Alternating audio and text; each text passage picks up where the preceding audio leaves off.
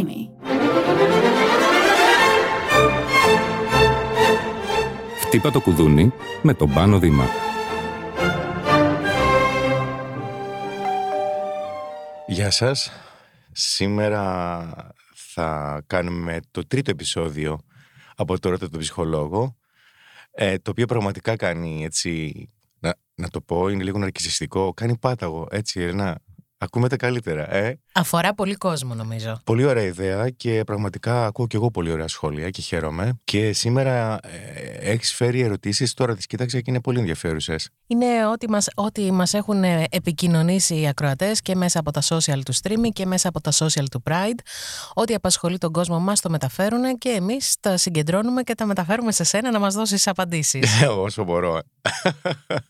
Πάμε να ξεκινήσουμε; Ναι, βεβαίως. Τι γίνεται στην πρώτη συνεδρία με ένα ψυχολόγο, τι θα του πω και πώς πάει ο πάγος. Αυτό είναι μια πολύ ωραία ερώτηση. Ε, η αλήθεια είναι ότι όταν πάμε σε μια συνεδρία για πρώτη φορά με έναν ειδικό, έχουμε πολύ στρες. Πρώτον, γιατί κουβαλάμε πολλά προβλήματα, πάμε δηλαδή ήδη δυσκολεμένοι, δεν πάμε σε μια χαλαρή διάθεση. Έχουμε το βάρος των προβλημάτων, έχουμε και το στρες. Ποιον θα αντιμετωπίσουμε, ε, απέναντί μας. Διότι ε, σε αυτό που πάμε, ουσιαστικά πάμε να κουμπίσουμε τα συναισθήματά μας, να αυτοαποκαλυφθούμε την ψυχή μας. Είναι κάτι πραγματικά είναι δύσκολο για έναν θεραπευόμενο. Βέβαια, είναι κάτι γνώριμο για το θεραπευτή. Το αντιμετωπίζει και καθημερινά. Έτσι. Τώρα, πώς λειτουργεί αυτό; Στην πρώτη συνεδρία, συνήθως, όλοι οι ψυχολόγοι στην αρχή μιλάμε για το πλαίσιο και τη δομή της διαδικασίας. Πολύ χαλαρά και όμορφα μιλάμε δηλαδή για τη διαδικασία, ότι υπάρχει απόλυτη εμπιστευτικότητα για την ώρα της συνεδρίας και για το κόστος. Ε, ξεκαθαρίζουμε ότι είναι ένας χώρος ελευθερίας, ένας χώρος που μπορεί ο καθένας να ξεδιπλώσει και να αποκαλύψει το οτιδήποτε θέλει στο χρόνο του και στο χώρο του. Οπότε αρχίζουμε σιγά σιγά να δημιουργούμε ένα ε, κλίμα έτσι χαλαρότητας και ηρεμίας για τον άνθρωπο ώστε να μπορέσει κάπως σιγά σιγά να αρχίσει να ανοίγεται. Να νιώσει μια οικειότητα. Ακριβώς. Τώρα, ε, εξαρτάται από τον ε, ψυχολόγο ε, και τον άνθρωπο που έχουμε απέναντί μας. Συνήθως, ε, αρκετοί συνάδελφοι ε, και εγώ, εξαρτάται δηλαδή το ποιον έχω απέναντί μου, μπορούμε να ξεκινήσουμε με τη λήψη ενός ιστορικού. Η λήψη ενός ιστορικού δεν κρατάει μόνο μία φορά, μπορεί να κρατήσει και δύο και τρεις συνεδρίες. Αν ε, δούμε ότι αυτό μπορεί να το μπλοκάρει, ξέρουμε και το κάνουμε και με έμεσο τρόπο. Δηλαδή, παίρνουμε κάποιες απαντήσεις με κάποιες πλάγιες ερωτήσεις για τα βασικά και σιγά σιγά αρχίζουμε και εκμεύουμε και όταν αποκτηθεί αυτή ε, η εμπιστοσύνη από τον ε, θεραπευόμενο, ρωτάμε και πιο ανοιχτά κάποια πράγματα κατά τη διάρκεια των συνεδριών. Ε, η ουσία είναι ότι κανένας ψυχολόγος δεν θέλει να τραυματιστεί ο. Ο θεραπευόμενος. Ο πελάτης του. Έτσι δεν είναι. Είναι κάτι που το ξέρουμε πολύ καλά αυτό και το αντιμετωπίζουμε με πολύ γλυκύτητα και αγάπη, πρέπει να σου πω. Γιατί το έχουμε περάσει κι εμείς. Και εμείς πήγαμε σε, σε κάποιον ψυχολόγο στην αρχή και παρότι είμαστε ειδικοί, και πρωτού γίνουμε ειδικοί, πήγαμε για ψυχοθεραπεία, τρέμαμε. Έτσι. Απλά θέλουμε, για να μην μπλοκάρεις η συνεδρία, δεν μπαίνουμε σε τυπικές υπαγωμένες ερωτήσεις, γιατί θέλουμε να πάρει και κάτι φεύγοντας, να νιώσει καλύτερα. Πόλεμος, ενεργειακή κρίση, κλιματική αλλαγή. Με αγχώνουν για το μέλλον. Πώς μπορώ να βλέπω με αισιοδοξία το μέλλον των παιδιών μου; Η αλήθεια είναι ότι όλοι οι άνθρωποι αυτή την περίοδο, τα τελευταία χρόνια, ειδικά από την οικονομική κρίση, έχουμε βιώσει πολλαπλά χτύπηματα. Τα ξέρουμε όλοι, δεν χρειάζεται να τα αναφέρουμε. Οικονομική κρίση, πανδημία και ένα σωρό άλλα πράγματα. Η ιστορία έχει δείξει, έχει αποδείξει, και αυτό είναι το αισιόδοξο, ότι όλες οι κρίσεις κάνουν κύκλο. Δεν κρατούν πολύ. Ή δεν κρατούν για πάντα, τέλος πάντων. Αυτό είναι το αισιόδοξο ε, μήνυμα που μπορώ να σας μεταφέρω. Πραγματικά δεν θα κρατήσουν για πάντα οι κρίσεις, δεν κρατούν για πάντα. Θα ανατραπεί η κατάσταση, προς το καλύτερο είναι σίγουρο. Το θέμα είναι ότι πραγματικά βιώνουμε όλοι μαζί ε, αυτή την περίοδο παρατεταμένη κρίση και είναι πολύ δικαιολογημένη η ανησυχία του της ε, ε, ακροάτριας ή ακροατή. Το καταλαβαίνω απόλυτα, το βιώνουμε όλοι, αλλά δεν χρειάζεται να ανησυχούμε τόσο πολύ για ένα μέλλον 10-15 χρόνια. Αυτά θα έχουν φύγει. Έτσι δείχνει η ιστορία. Έχω δεχθεί σεξουαλική παρενόχληση στη δουλειά μου δεν είναι κάτι ξεκάθαρο ώστε να μπορώ να το αντιμετωπίσω ευθέως, αλλά τόσο σε λεκτικό επίπεδο όσο και σε φυσικό, αγγίγματα που προκαλούν αμηχανία, προσωπικός χώρος. Τι μπορώ να κάνω; Ε, ε μου δίνεις μια ωραία πάσα, ε, Έλενα. Να πούμε εδώ για μια ακόμη φορά ότι ο χώρος ε, που γίνονται τέτοιου είδους κακοποίησεις δεν είναι μόνο των καλλιτεχνών. Επειδή έχω δουλέψει και σε άλλες δουλειές στη ζωή μου, σε αρκετές δουλειές, από μικρό παιδί, τα έχω δει αυτά να συμβαίνουν παντού. Για να μην μιλήσουμε για το χώρο της δημοσιογραφίας ή το χώρο της πολιτικής, τα πολιτικά γραφεία, τι κάνουν κάποιοι έτσι κύριοι και κυρίες. Λοιπόν, ας τα αφήσουμε, αλλά να πούμε ότι πραγματικά είναι ένα φαινόμενο το οποίο είναι καθολικό. Μπορεί να συμβεί δηλαδή σε οποιαδήποτε δομή. Τώρα, πραγματικά ένας άνθρωπος που βιώνει κάτι τέτοιο, καταρχάς μπορεί να νιώθει ότι φταίει ο ίδιος ή η ίδια. Δεν φταίει αυτός ή αυτή που κάποιος τον παραβιάζει με έναν τρόπο είτε λεκτικό είτε ε, απτικό. Αυτό που χρειάζεται να γίνει είναι καταρχάς να επικοινωνηθεί. Πού να επικοινωνηθεί; Καταρχάς, αν μπορούμε να έχουμε έτσι ένα καλό συναδελφικό κλίμα και το ψάξουμε, θα δούμε ότι ίσως ε, ο συγκεκριμένος ή συγκεκριμένη που κάνει κάτι τέτοιο μπορεί να το έχει κάνει και σε άλλους. Διότι ξέρεις, αυτός που βάζει χέρι δεν βάζει μόνο σε έναν χέρι. Αυτός που νομίζει ότι έχει το δικαίωμα να απλώνει το χέρι του, το απλώνει γενικώς. Άρα, αν ψάξουμε, μπορούμε να βρούμε και άλλα τέτοια περιστατικά μέσα στον εργασιακό χώρο. Άρα, λοιπόν, σιγά σιγά χρειάζεται να επικοινωνείτε αυτό το πράγμα και με άλλους συναδέλφους, να δούμε πόσα φαινόμενα τέτοια υπάρχουν στην εργασία.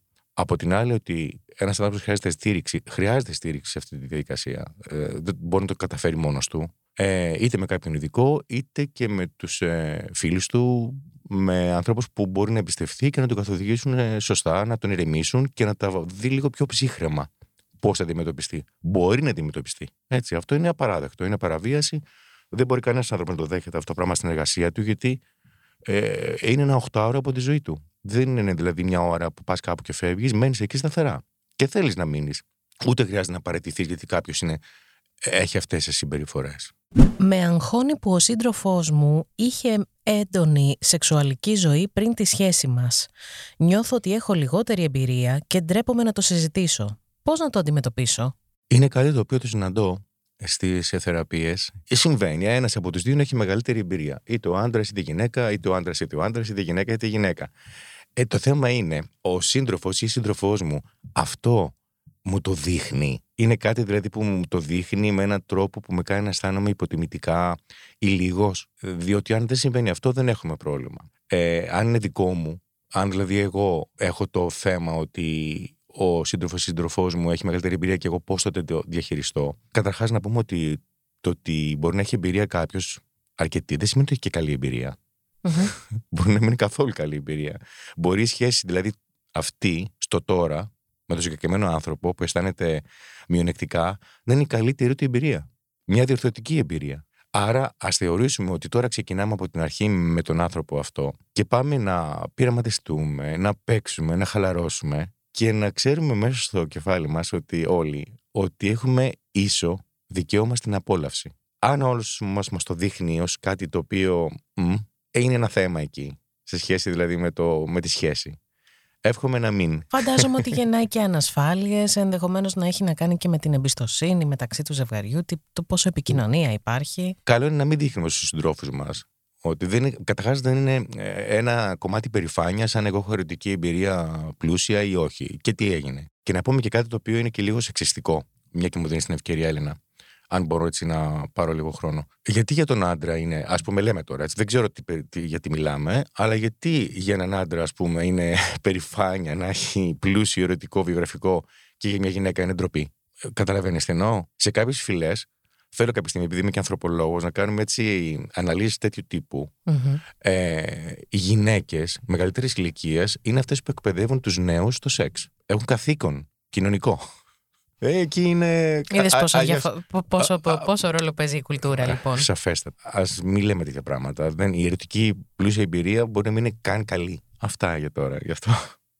Μπορεί κάποιος να έχει διάσπαση προσοχής και να το ανακαλύψει ως ενηλικάς μπορεί να έχει και το παιδί του. Ναι, ε, η διάσπαση προσοχής μπορεί να, μπορεί να την έχει κάποιος ενήλικας. Τώρα, βέβαια, πρέπει Είναι κάτι δηλαδή που μπορεί να το είχε ως παιδί, να μην το είχε ανακαλύψει ποτέ και να το ανακαλύψει ως ενήλικας. Ναι, μπορεί, αλλά θα πρέπει να γίνει μια διαφορετική διάγνωση από το άγχος και την αγχώδη διαταραχή ε, την κατάθλιψη. Διότι όταν είμαστε σε αυτές τις. Ε, σε αυτό το φάσμα ή της μιας διαταραχής ή της άλλης, μπορούμε να έχουμε διάσπαση προσοχής. Ένας που το ανακαλύπτει μεγάλος σημαίνει ότι για να μην το ξέρει μέχρι τώρα, αυτή έτσι σε εισαγωγικά πολλά πολλά πολλά η διαταραχή για τη συγκεκριμένη περίπτωση, ε, δεν είναι σε δυσλειτουργικά επίπεδα. Αν ήταν, θα το ήξερα από πολύ νωρίς. Οπότε τώρα, όσον αφορά στο παιδί, ε, υπάρχουν οι δάσκαλοι σήμερα είναι πολύ ενημερωμένοι για αυτά τα πράγματα. Οπότε θα έχει ένα feedback από τους εκπαιδευτικούς για το αν το παιδί του είναι, έχει ή όχι διάσπαση προσοχής.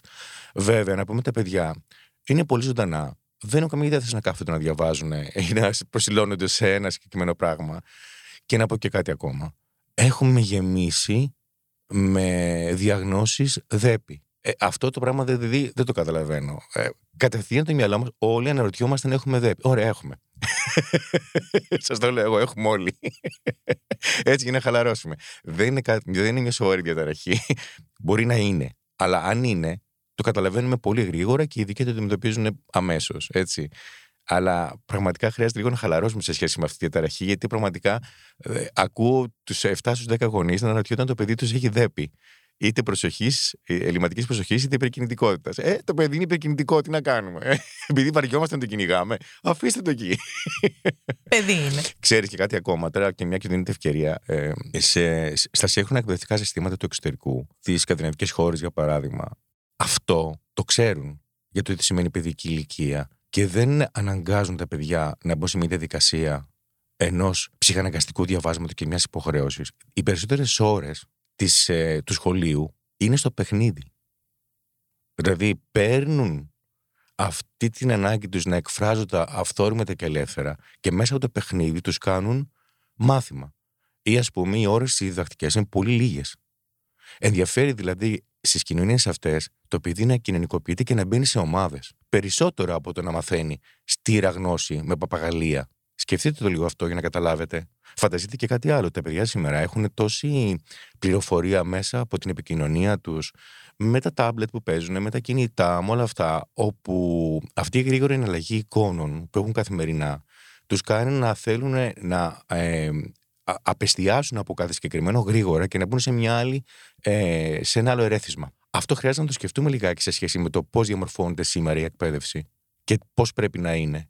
Α μην κατηγορούμε τα παιδιά για διάσπαση προσοχής, όταν και εμείς έχουμε διάσπαση προσοχής με την έννοια ότι δεν αντέχουμε να κάτσουμε πάνω από αρκετή ώρα σε μία εικόνα. Να πω και κάτι ακόμα, με έχει πιάσει σήμερα λογόρια, Έλενα. Σκεφτείτε ότι κάποτε υπήρχαν παραστάσεις των 3,5 ώρων και στο θέατρο και στην όπερα κάτι όπερες του Βάγνερ, που είναι τρεις μισή ώρες. Άλλες όπερες είναι παραπάνω.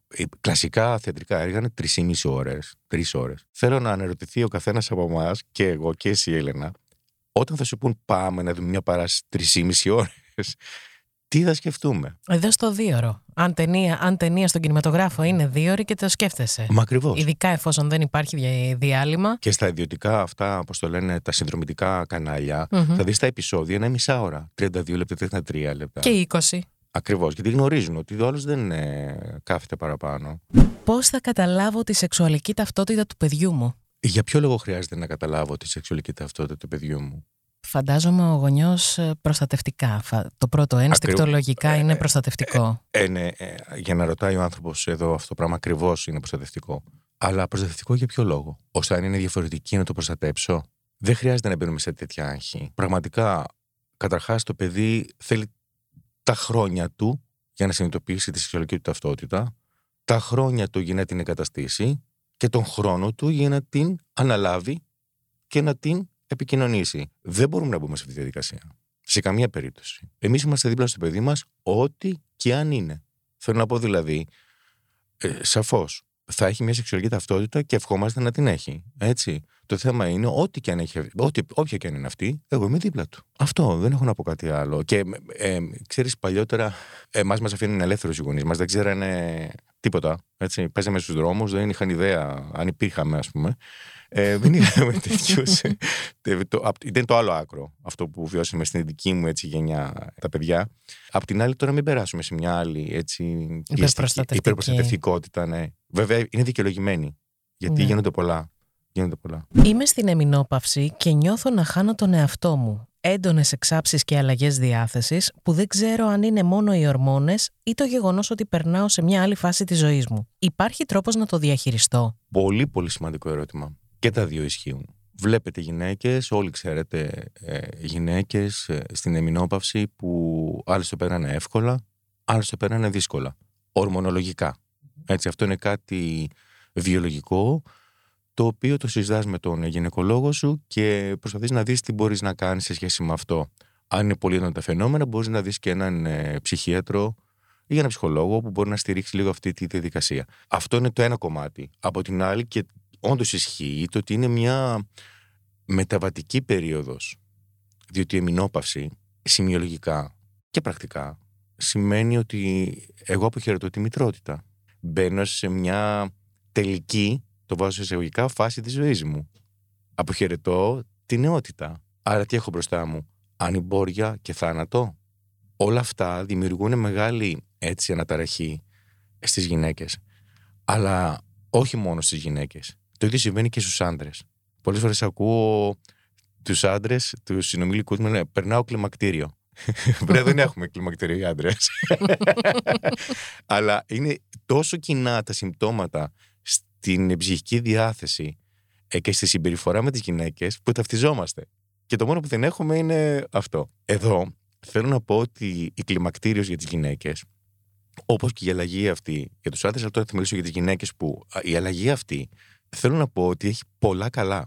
Καταρχάς, μπορώ να κάνω σεξ με τον σύντροφό μου ή με όποιο σύντροφο θέλω, χωρίς να φοβάμαι ότι θα μείνω έγκυος. Άρα, χωρίς προφύλαξη. Ούτε αντισυλληπτικά, ούτε προφυλακτικά, ούτε τίποτα. Σταματάει το βάσανο του κάθε μήνα. Πονάω.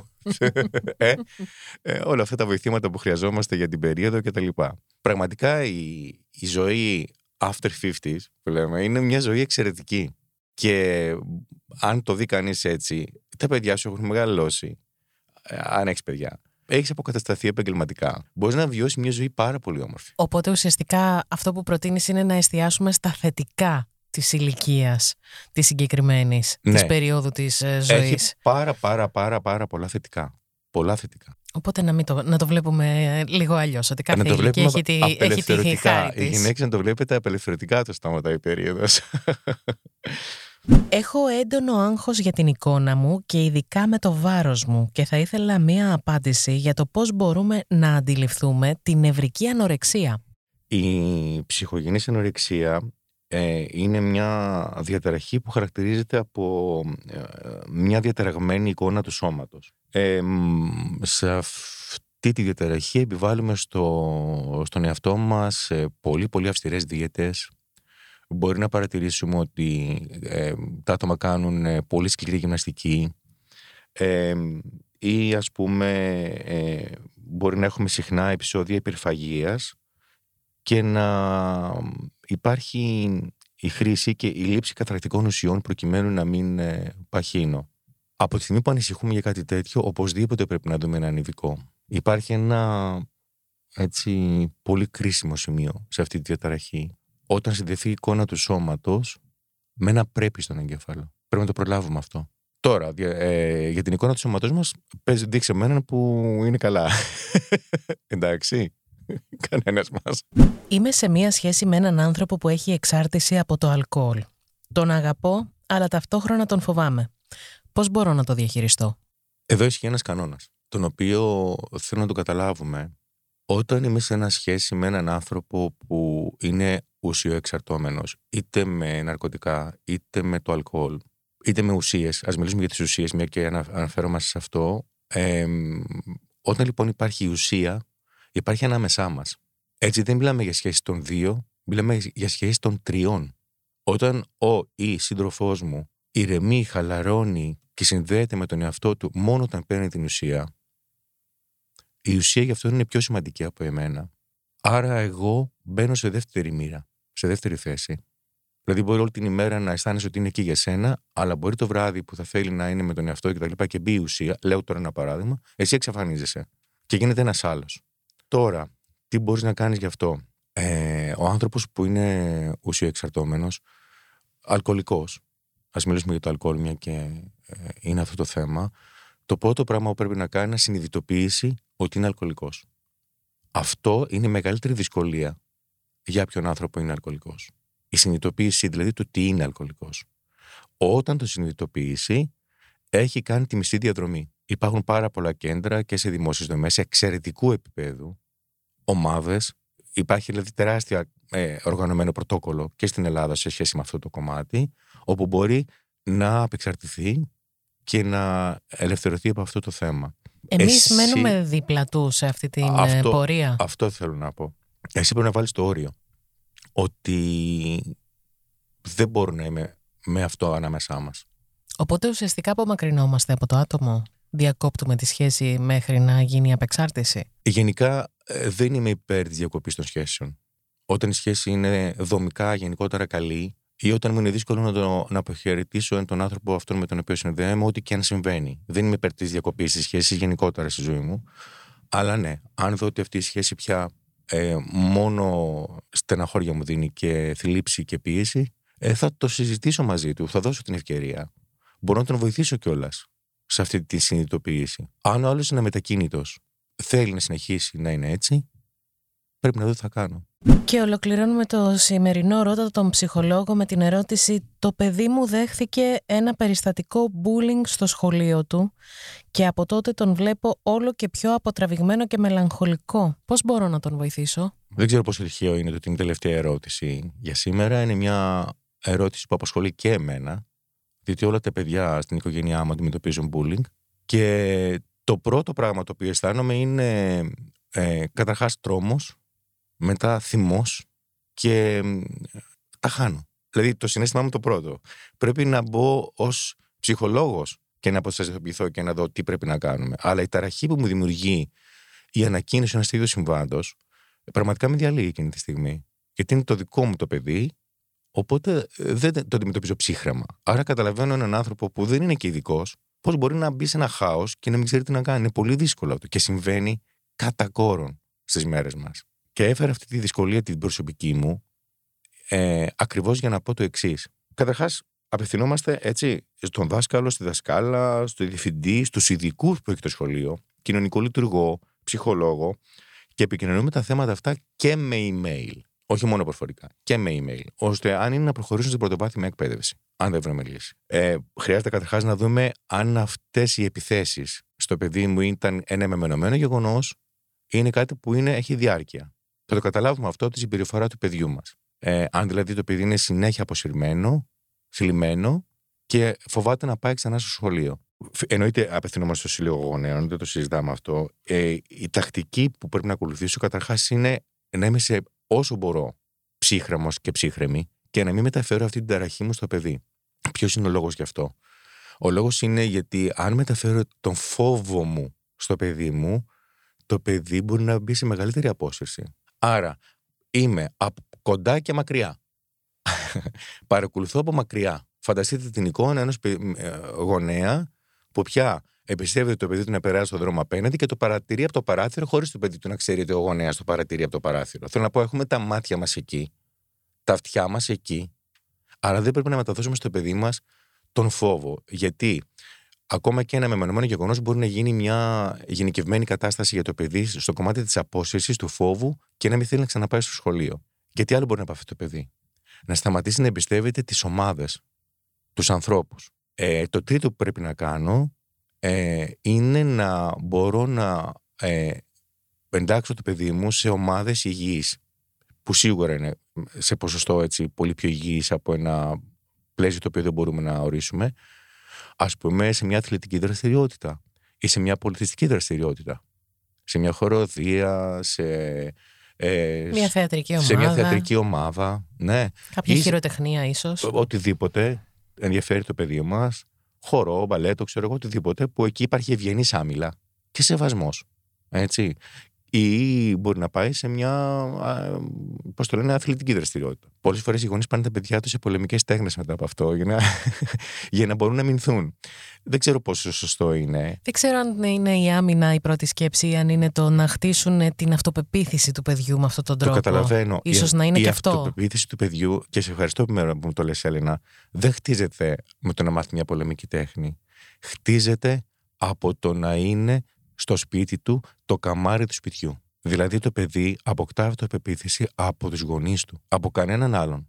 Η επιβεβαίωση για το πόσο άξιο είναι το παιδί μου και πόσο αγαπητό και πόσο καλοδεχούμενο και πόσο ενταγμένο σε ένα ασφαλές πλαίσιο, μια αγάπη, αφοσίωση και εμπιστοσύνη είναι εκεί. Αλλά το να μπει σε άλλες ομάδες που να έχουν έτσι μια υγιή βάση είναι για να, να έχει και μια άλλη αίσθηση της ομάδας ως έννοια ω ώστε να μην φοβάται να ενταχθεί σε, σε ομάδες. Και φυσικά το τελευταίο που θα πω, έτσι, μια και το λέω και συνέχεια και με έχουν βαρεθεί οι άνθρωποι, είναι ότι σε περίπτωση βέβαια μιας ακραίας ε, κατάστασης θα πάμε σε ένα παιδοψυχολόγο για να δούμε τι γίνεται εκεί. Να πω βέβαια και από την άλλη μεριά ότι οι δάσκαλοι στα σχολεία πραγματικά κάνουν ό,τι μπορούν για αυτό το θέμα. Που πραγματικά πολλές φορές δεν μπορούν να τα αντιμετωπίσουν.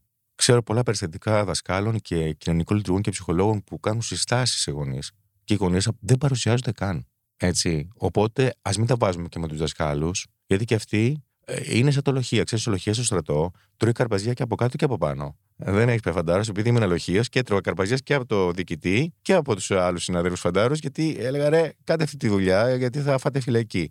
Και την έτρεγα εγώ τη φυλακή για το φαντάρο. και ε, έτσι είναι και ο δάσκαλος. Δηλαδή, δέχεται τεράστια πίεση και από το σύστημα που δεν μπορεί να ικανοποιήσει όλα αυτά τα πράγματα, δεν είναι ικανό, αλλά και από τους ε, γονείς που έρχονται εκεί και παραπονιούνται και νομίζουν ότι φταίνει οι δάσκαλοι. Θέλει δηλαδή λίγο ψυχραιμία και να ακολουθήσουμε αυτά τα βηματάκια.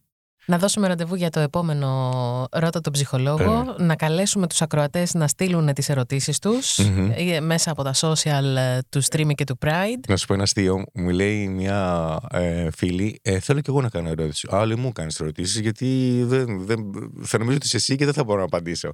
Μου λέει καλά, θα πάρω στο Streamy. Λέω.